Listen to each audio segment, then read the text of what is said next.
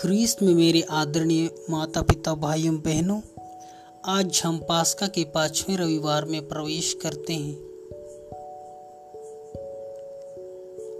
प्रभु यीशु कहते हैं, मार्ग, सत्य और जीवन मैं हूँ।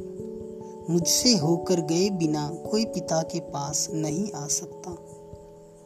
जब हम मार्ग के बारे में विचार करते हैं तो हमारे मन में यह सोच आती है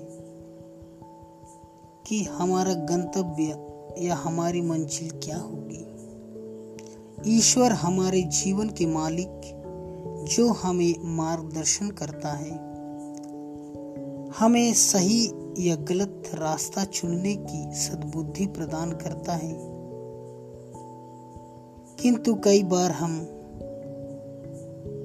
शैतान के मार्ग पर चलने के लिए विवश हो जाते हैं। सत्य केवल ईश्वर है। उसके सिवा कोई दूसरा सत्य नहीं है। सत्य को जानना अर्थात ईश्वर को जानना है। जो व्यक्ति सत्य को नहीं पहचानता, वह पाप के अंधकार में मंत्र मुक्त हो जाता है। जब वह ईश्वर में विलीन हो जाता है, तब शैतानों के हर बंधनों से मुक्त होकर ईश्वर ये प्यार में एक हो जाता है। अनंत जीवन का उद्गम यीशु ख्रीस्त है। उनके हर एक शब्दों में अमरता है। मिठास है, जीवन है। जो हमें नवीन एवं नूतन जीवन जीने के लिए आह्वान करती है। प्रभु का शरीर और रक्त हमें अनंत जीवन के लिए हमें पोषित करते हैं। अनंत जीवन पाने के लिए पिता की सानिध्य की आवश्यकता है। हम पुत्र के द्वारा ही पिता तक पहुँच सकते हैं।